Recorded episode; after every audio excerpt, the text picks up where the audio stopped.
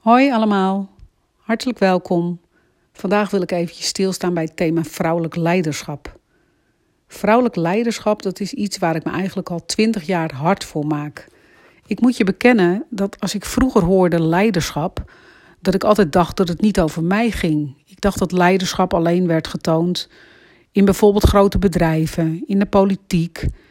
En uh, dan dacht ik altijd vooral aan, aan mensen die zakelijk gekleed waren en die een leiderschapspositie bekleden.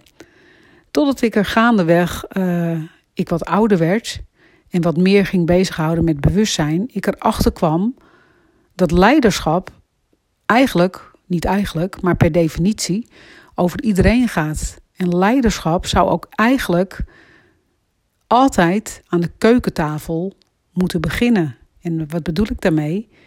Dat je als ouders zijnde het voorbeeld bent voor je kinderen. En als je dit luistert, dan kan je misschien eens terugkijken naar je eigen jeugd of naar je eigen puberjaren. Hè, dat je opgroeide.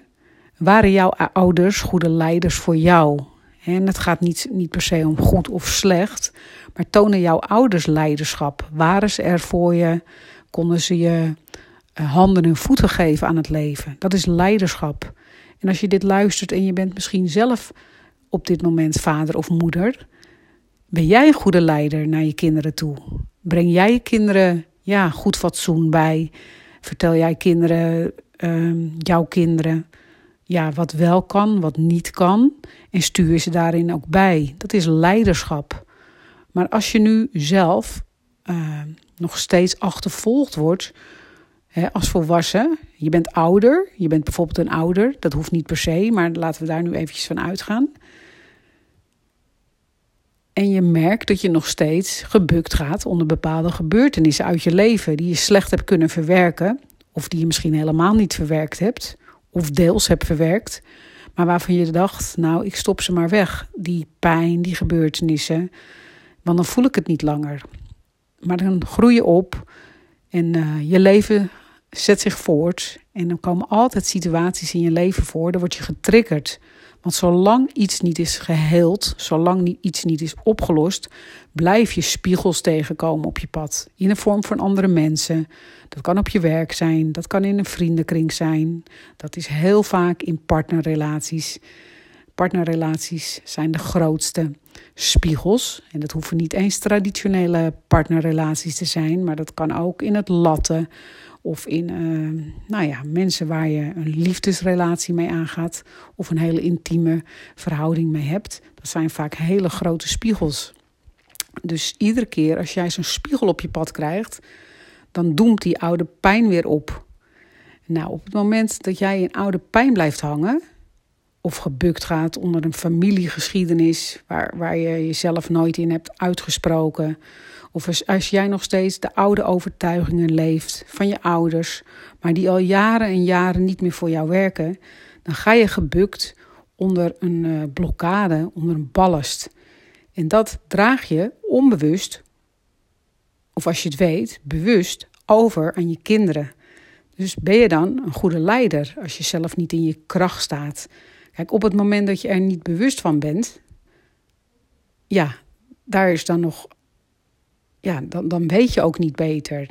Maar als je een bewust mens bent, en dat ben je, want anders zou je waarschijnlijk niet naar, naar deze podcast luisteren, dan weet je dat als je nog oude ballast bij je hebt en als je dat niet oplost, dan ben je toch zelf verantwoordelijk voor het feit dat je je ballast, dat je jouw draag, uh, jouw rugzak eigenlijk overdraagt aan je kinderen.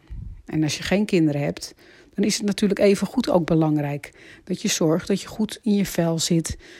Um, want op het moment dat je niet goed in je vel zit, dan krijg je daar geheid klachten door. Je staat dan minder goed in je kracht. Je zelfvertrouwen leidt eronder. Je hebt moeite om zichtbaar te zijn. Of een combinatie van deze dingen, of enkele van deze dingen.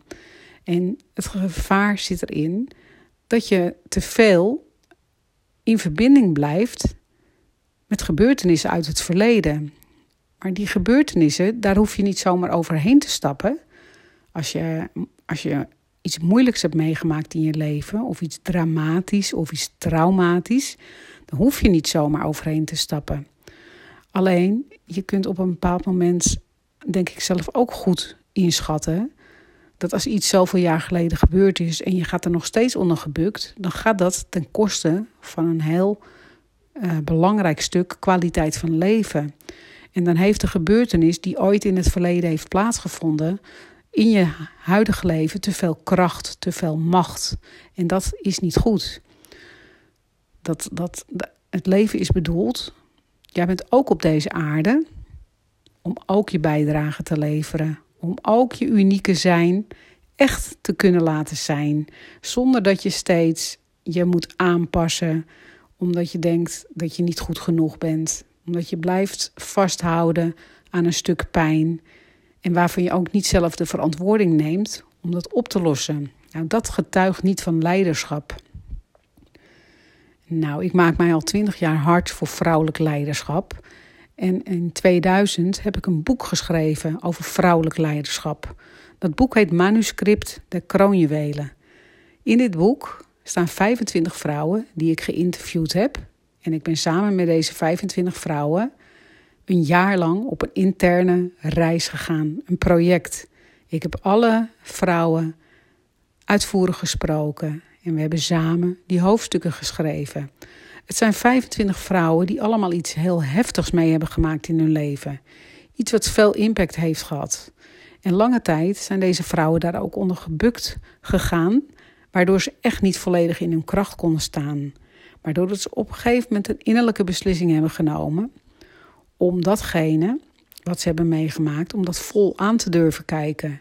Om echt toe te kunnen geven, ja, dit heeft mij al te veel uh, kwalitatieve tijd gekost van mijn leven. Dus die vrouwen hebben op een gegeven moment de beslissing genomen om met zichzelf aan de slag te gaan en niet meer in de rol van slachtoffer te blijven. Maar deze vrouwen hebben ervoor gekozen om in hun kracht te gaan staan. Nou, hieruit is een prachtig boek gekomen. Het boek is, is prachtig mooi vormgegeven. Het boek heet ook Manuscripten Kroonjuwelen. Maar het, uh, de titel van het boek doet ook echt het boek eer aan. Want het boek zelf is ook een kroonjuweel. Mijn innerlijke drijfveer bij het, uh, bij het ontwikkelen van dit boek en bij het hele project is omdat ik het belangrijk vind dat veel meer mensen, eigenlijk iedereen, aan te sporen in haar of zijn krachten gaan staan. Um, het leven is soms wel uitdagend genoeg. Het leven brengt ons ook um, ja, genoeg um, situaties waarin we soms echt eventjes tot stilstand komen. Onder andere nu, hè, in de huidige COVID-periode. Maar hoe fijn is het dan als je zelf in je kracht kunt staan en dat je niet steeds op een oude slachtofferlandmijn uh, gaat staan. Je bent geen slachtoffer, want je bent gewoon een ongelooflijk krachtig mens. Alleen, het is ook belangrijk dat je dat zelf gaat voelen en dat je dat zelf gaat ervaren.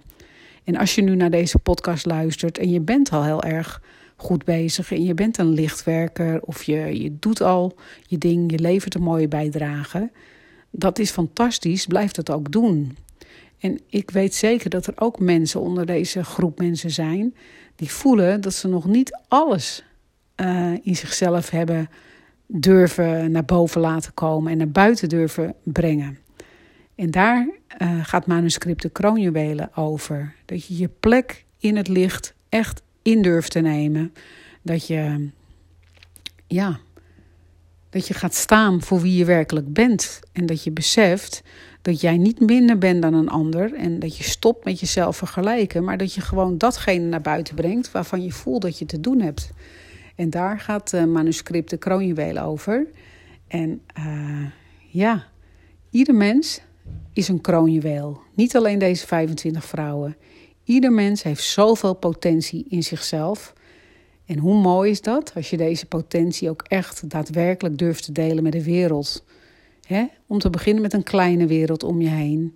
Maar weet dat als jij ja, de poort openzet, he, de poort van jouw grootsheid, dat jouw hele pad alleen nog maar veel mooier gaat ontvouwen. En dat hoeft niet per se iets groots te zijn.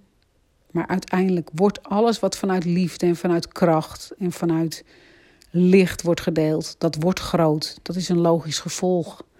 Dus Vandaar dat ik graag eventjes het boek manuscript De Kroonjuwelen onder je aandacht wilde brengen. En het is verkrijgbaar in de webshop van gerda-duim.nl.